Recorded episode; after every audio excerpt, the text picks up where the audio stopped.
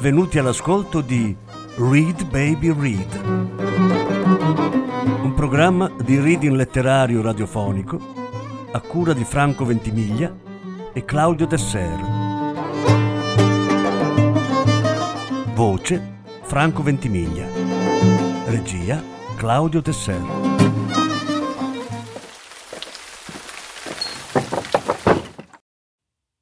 Gus Kyer mio padre è un PPP. Lettura in sei parti. Terza parte. They tried to make me go to rehab. I said no, no, no. Yes, I've been black, but when I come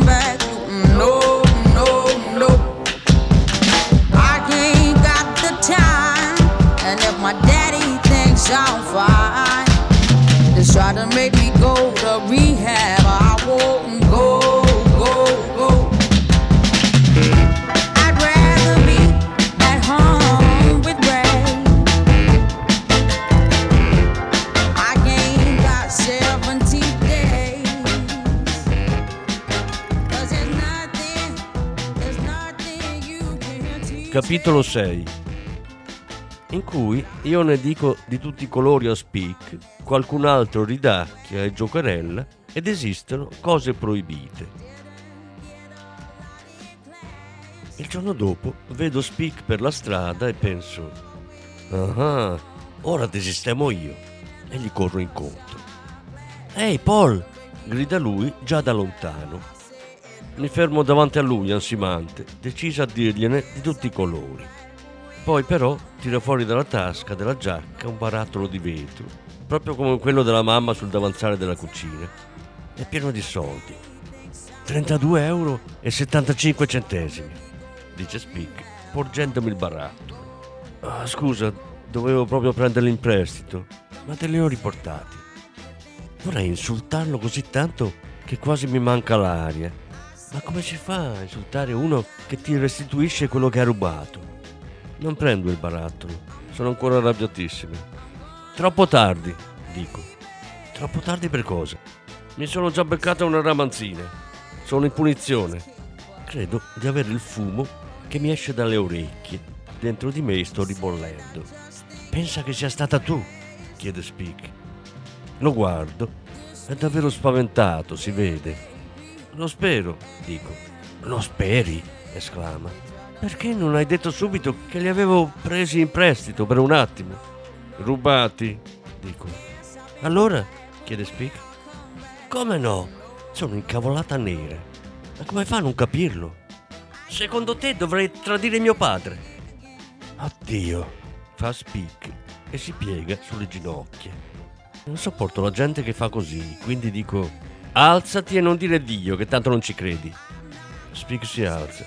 Tieni, e mi porge il barattolo. Non lo voglio, e per essere più chiara, infilo le mani nelle tasche dei pantaloni. Polleche, implora Speak. Come posso rimediare? Sembra molto triste, guardo il suo viso sconsolato e mi fa pena. Un modo c'è, dico. Tiro fuori le mani dalle tasche e accetto il barattolo. Ah sì? Dimmi cosa devo fare e lo farò. Promesso? Chiedo, perché con Speak non si può mai sapere. Promesso. Ok, voglio una poesia. Domani. Speak non dice niente per un po', tira un profondo sospiro, tossicchia. Ah, farò del mio meglio, Polleche. No, non farai del tuo meglio. Scriverai una poesia e per domani sarà finita. Eh, va bene, Polleche, dice in fretta. Te la porto domani, promesso. Bene, concludo il più severa possibile, perché non voglio che si accorga di quanto sono contenta. Allora ho un regalo per te. Lo prendo per mano e lo trascino fino a casa. Lì tiro la cordicella e dentro. Aspetta un attimo qua.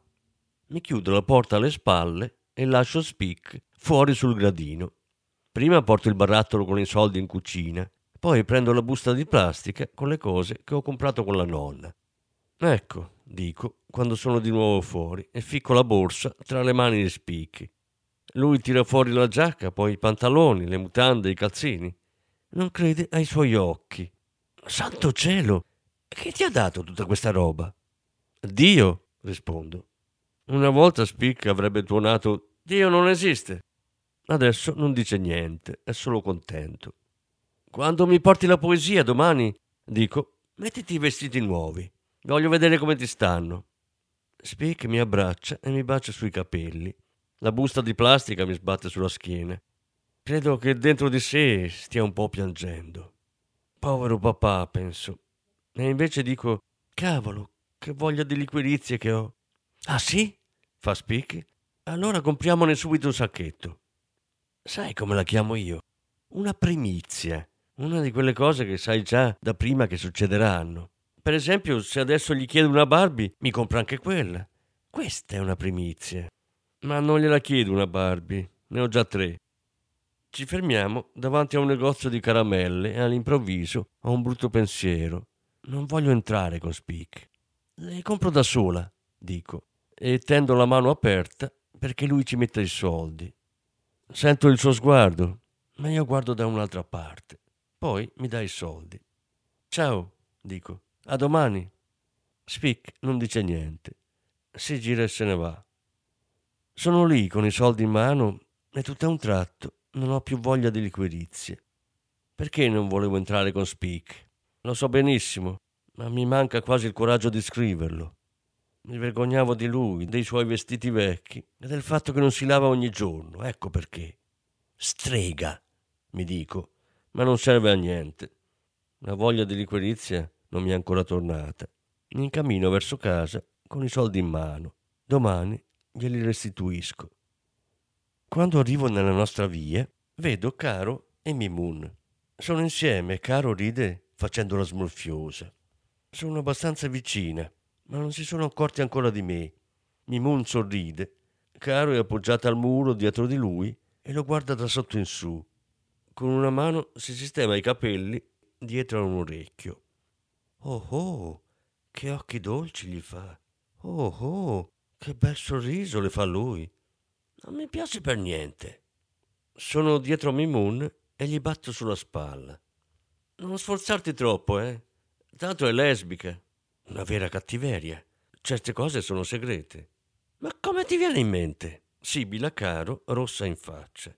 Pensa per te. Ehi, Paul, ribatte Mimun, ti stavo aspettando. Ah, sicuro, dico io. Quando ti ho visto ho pensato subito, ehi, quello è Mimun e mi sta aspettando. Oh, grazie, caro, che hai fatto compagnia a Mimun intanto che aspettava. Figurati, dice Caro. La prossima volta lo rifaccio volentieri per te. Certo, esclamo. Non per niente sei la mia migliore amica. Ehi, tenta di intervenire Mimun. Puoi starne fuori? chiede Caro. Io e Caro dobbiamo parlare un attimo, se non ti dispiace. No, no, dice Mimun. O hai fretta? chiede Caro. Magari devi andare da qualche parte. Giusto, dico io. Non hai niente da fare per tua madre? No, risponde Mimun. Ho tutto il tempo. Uh, faccio io. Quanto non sopporto i ragazzi che hanno tutto il tempo. I ragazzi interessanti hanno sempre qualcosa da fare, aggiunge Caro. Non hanno tempo per parlare con la migliore amica della loro ragazza. Stiamo tutti zitti per un po'. In realtà non sappiamo cosa dire, io e Caro. Ah, vabbè, dice Mimun. Allora io vado. Troverò qualcosa da fare. Sì, vai pure, dico io. Tu non vieni? mi chiede. No, rispondo. Devo fare una cosa per mia madre. Ah, fa Mimun. Ciao. Si gira e se ne va. Aspetto che abbia voltato l'angolo. So benissimo cosa facevi, caro. Attacco poi. Ah sì? E cosa? Con quelle risatine e quel modo di giocherellare con i capelli. Io ridacchio sempre e giocherello sempre. Guarda. Caro giocherella con i capelli e fa una risatina. non voglio proprio niente da Mimun, ridacchia. Mia madre dice che non ci si deve mettere mai con un marocchino. Allora ascolta tua madre, dico, e mettiti con una scimmia con le orecchie a ciuffo. Mi sembra un'ottima idea. Poi la pianto lì ed entro in casa. Credo che mi abbiano capite. Niente risatine e sorrisi, quando non ci sono. Cavolo, che voglia di liquirizie che ho adesso, ma mi trattengo. Non sono gelosa, oh no, Ma non è facile neanche un po' vedere il suo sorriso dall'aria marocchina rivolto a quella sciocchina, che ad essere sinceri fino in fondo è l'amica più cara che ho al mondo. Quella sera io, mia madre e il maestro siamo seduti davanti alla televisione, danno qualcosa di stupido che non sto guardando. Walter, dico. Mm? fa il maestro. Sta guardando la televisione e bevendo la sua birra. Ho sentito parlare di una specie di ospedale dove ci si può disintossicare, è vero? Vuoi liberarti dalle liquirizie? chiede mia madre. In quel caso puoi disintossicarti anche qua. Walter, insisto. È vero? Eh? Cosa? fa il maestro. Sospiro e ripeto la domanda. Sì, dice il maestro. Esistono posti del genere. Dove? chiedo. Qui in città?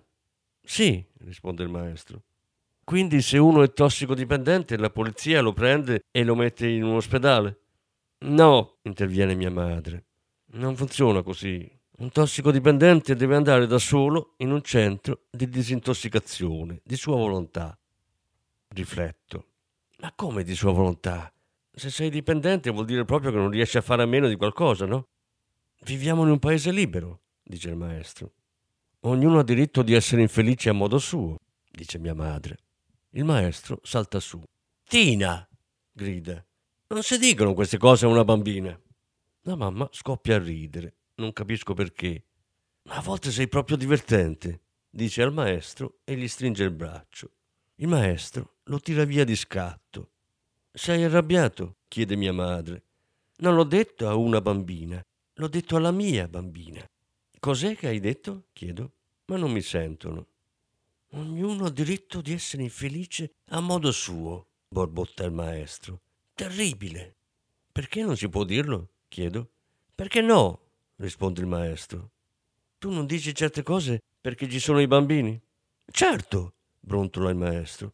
E quali cose? chiedo. Eccoti accontentato, Walter, esclama mia madre. Buon divertimento.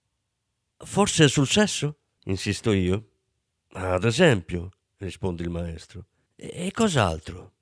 È proprio questo che non ti dico. Non sei ancora pronta per certe cose. Per che tipo di cose? chiede mia madre per provocarlo. Il maestro scrolla le spalle e beve un sorso di birra. Vado su, dico, così potete parlare di quello che volete. No, Polleche, protesta mia madre. Resta qua, così parliamo di cose proibite. Ma non ho voglia di fare i dispetti al maestro. Mi alzo ed esco dal salotto. Quando sono sulle scale sento mia madre che inizia a urlare. Sto per sposarti, anche se so che questo mi renderà infelice. Sarà una lunga litigata, ne sono certa. Domani vado a comprarmi le liquirizie con i soldi di Speak. Non me ne frega più niente. Ho il diritto di essere dipendente a modo mio.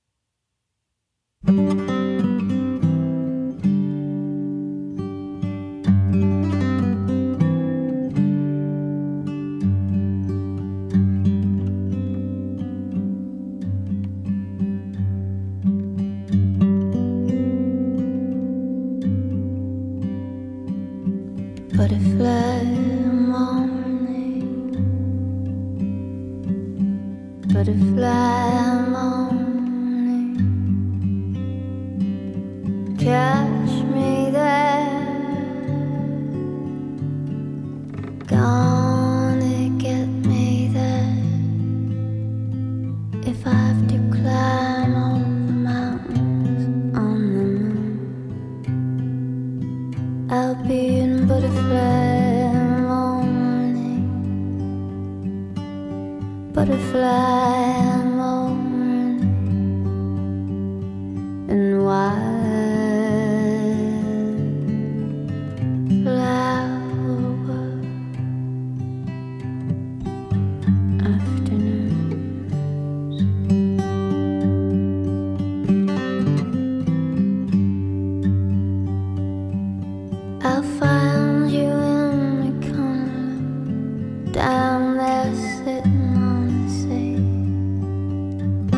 gonna trace your footsteps underneath the wind on the petals of a wildflower. Capitolo 7 in cui ricevo una lettera con dentro una poesia nascosta e mi domando cosa si deve fare al mondo. Quando il giorno dopo sono uscita da scuola, ho guardato nella nostra strada se c'era Speak, ma non c'era. Ho aspettato un pochino, poi sono rientrata a casa. Sullo zerbino c'era un foglio ripiegato. Era una lettera. Cara Polle, che non ho il coraggio di venire perché non ho una poesia. Per te scrivere poesie non è difficile. Per me sì. Prima non sapevo perché, ma adesso lo so. Hai mai sentito la parola talento? Talento significa essere portati per qualcosa. Alcune persone nascono con un talento, ad esempio sono portate per la musica o per lavorare in legno. Tu hai talento per le poesie, sei nata poeta. Quando avevo la tua età sognavo di diventare poeta, pensavo di avere talento, ma non ne ho, Polleche. Non sono un poeta, mi dispiace. Tu vuoi scrivere poesie? Io volevo essere poeta. I veri poeti non vogliono essere poeti. I veri poeti vogliono scrivere poesie. Quando ero bambino essere poeta mi sembrava una cosa fantastica. Volevo vivere nel grande mondo dove succedono cose emozionanti. Non volevo vivere in un paese e fare il contadino. Volevo che ogni giorno fosse un'avventura. Credevo che un poeta fosse come un uccello a cui bastava aprire il becco e cantare. Non capivo che la poesia è un lavoro che devi prima esercitarti per anni e solo dopo vengono le poesie, se hai talento. Io e te dobbiamo accettare il fatto che non sono un poeta. Cosa sono? E invece non lo so. Non sono sicuro di volerlo sapere. Forse ho paura di non essere niente. Non lo dico per farti pena. Credo di essere una brava persona, però non so cosa devo fare al mondo. Spero che questa lettera sia abbastanza al posto di una poesia. Un abbraccio, il tuo papà. PS. Puoi ringraziare Dio per i bei vestiti? Io non so dove vive. Speak. Ho letto la lettera tre volte, poi l'ho ripiegata. Avevo imparato che non dovevo credere sempre a Speak e non gli credevo neanche stavolta. Se non era un poeta, allora cos'era? E comunque tutta quella storia del talento mi sembrava una scusa. Il talento non l'ho mai visto io, che sia qualcosa tipo Dio. Eppure la lettera mi rendeva triste. Non so cosa devo fare al mondo, aveva scritto. Quella sì che mi sembrava una stupidaggine. Davvero? Cosa deve fare uno al mondo? Beh, semplicemente camminare, giocare, imparare, ridere, eccetera. La domanda è cosa non devi fare al mondo. Uccidere gli elefanti per le loro zanne non si fa. Lasciare la luce accesa quando fuori è ancora chiaro non si fa. Scrivere lettere che rattristano qualcuno non si fa. Ci sono un sacco di cose che non devi fare, ma la maggior parte delle cose le devi fare. Quindi, se qualcuno mi chiede cosa devo fare al mondo, io gli dico quasi tutto e un paio di cose no. Ho pensato che lo sapeva di sicuro anche Speak e quindi gli ho creduto ancora meno. E così all'improvviso non sei più poeta, eh? Pensavo arrabbiata. Ti piacerebbe. La tua testa è una specie di gabbia dove un uccellino frastornato tiene il becco ben serrato. Credendo di non aver talento, resta muto e ascolta il vento. Visto, Speak? Questi versi li ho presi dalla tua lettera. Erano nascosti, ma io li ho trovati. In realtà questa poesia è tua. Non l'hai vista perché sei troppo occupato da altre cose. Ed è stupido anche quello che ha scritto su Dio. Mi prende per scema. Dio non vive in una casa. Dio vive ovunque e in nessun luogo. Dio è un senza tetto, proprio come lui.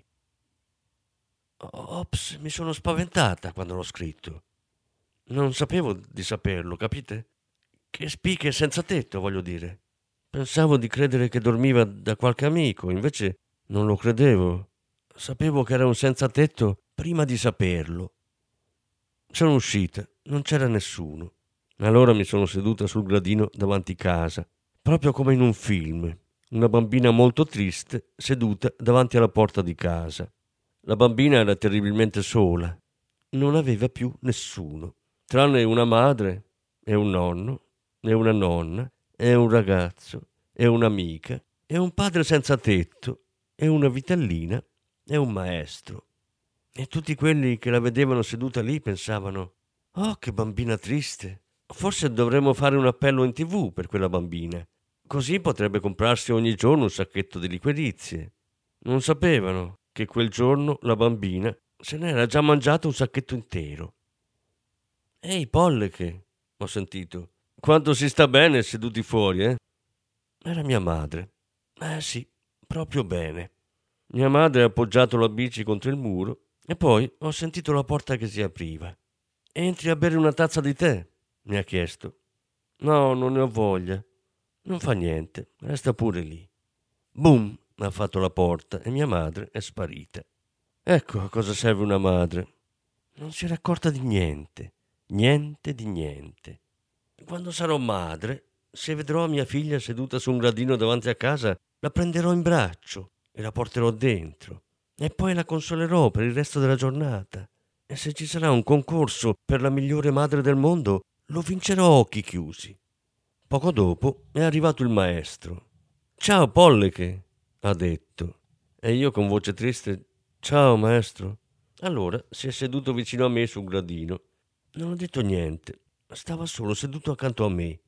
Troppo forte il maestro. Quindi ho pensato, forse è ora di fare una bella chiacchierata. E ho detto, maestro, cosa si deve fare al mondo? Il maestro ci ha pensato un po' su, poi ha detto, del tuo meglio.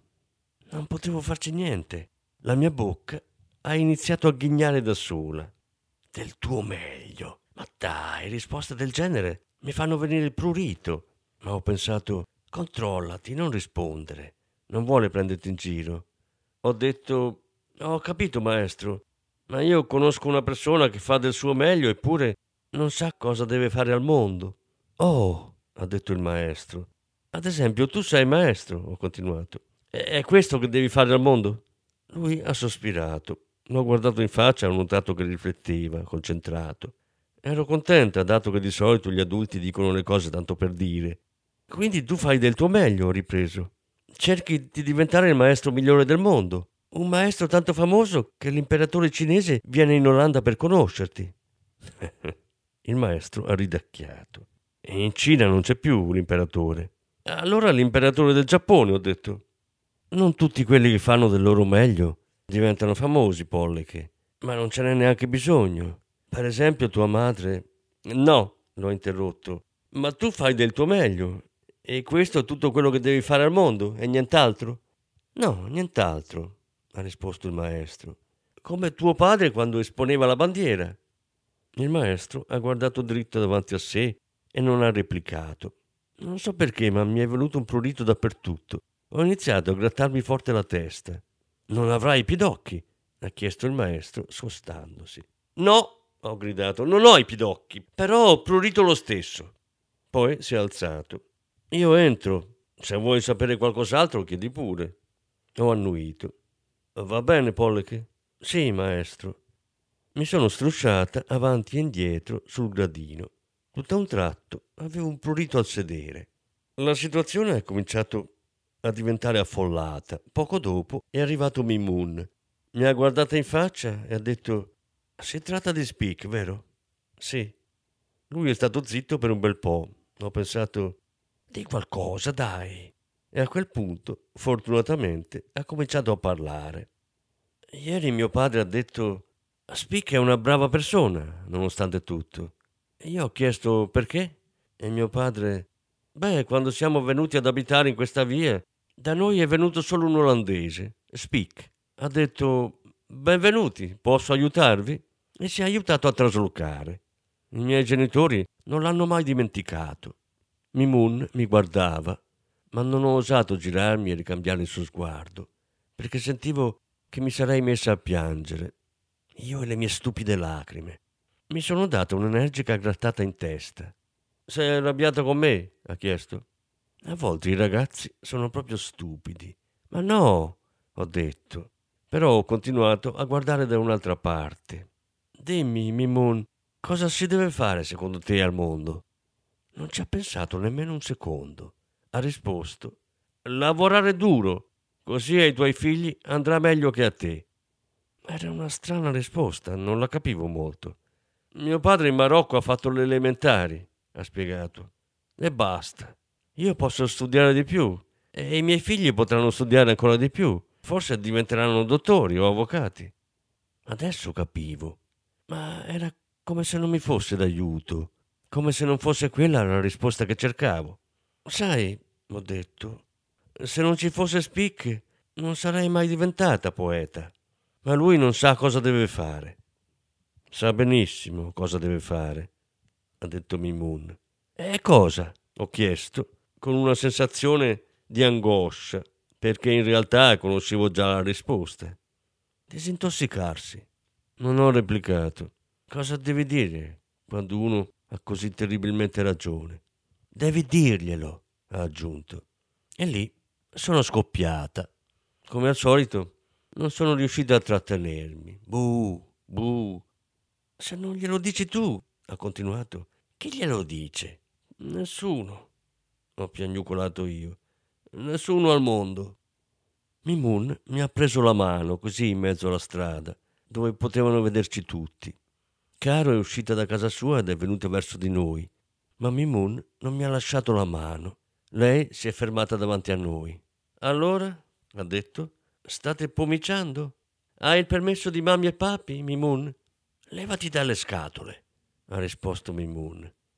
Ho sfilato la mia mano dalla sua. Caro aveva ragione. Non eravamo prudenti. Tutti ormai sapevano che io e Mimun stavamo insieme e i suoi genitori non si arrabbiavano più, ma dovevamo comunque tenerlo un po' segreto. Mimun sposerà una ragazza che vive ancora in Marocco e là non devono sapere che adesso lui sta con me. Cosa si deve fare al mondo? I'm sorry, two words I always think after.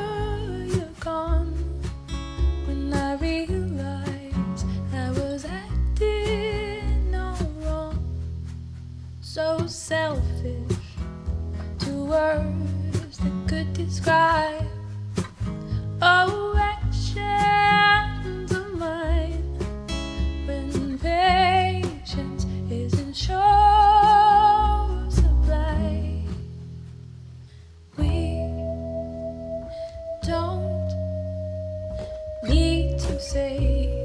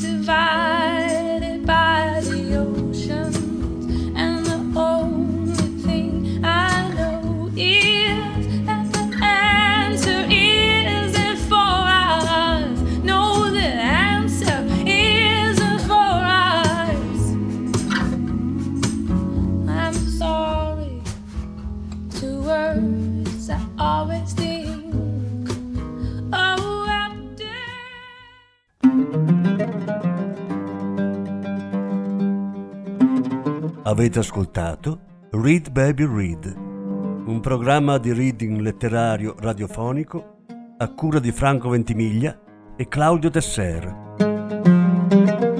Grazie per l'ascolto, alla prossima settimana. La quarta parte della lettura sarà trasmessa la prossima settimana.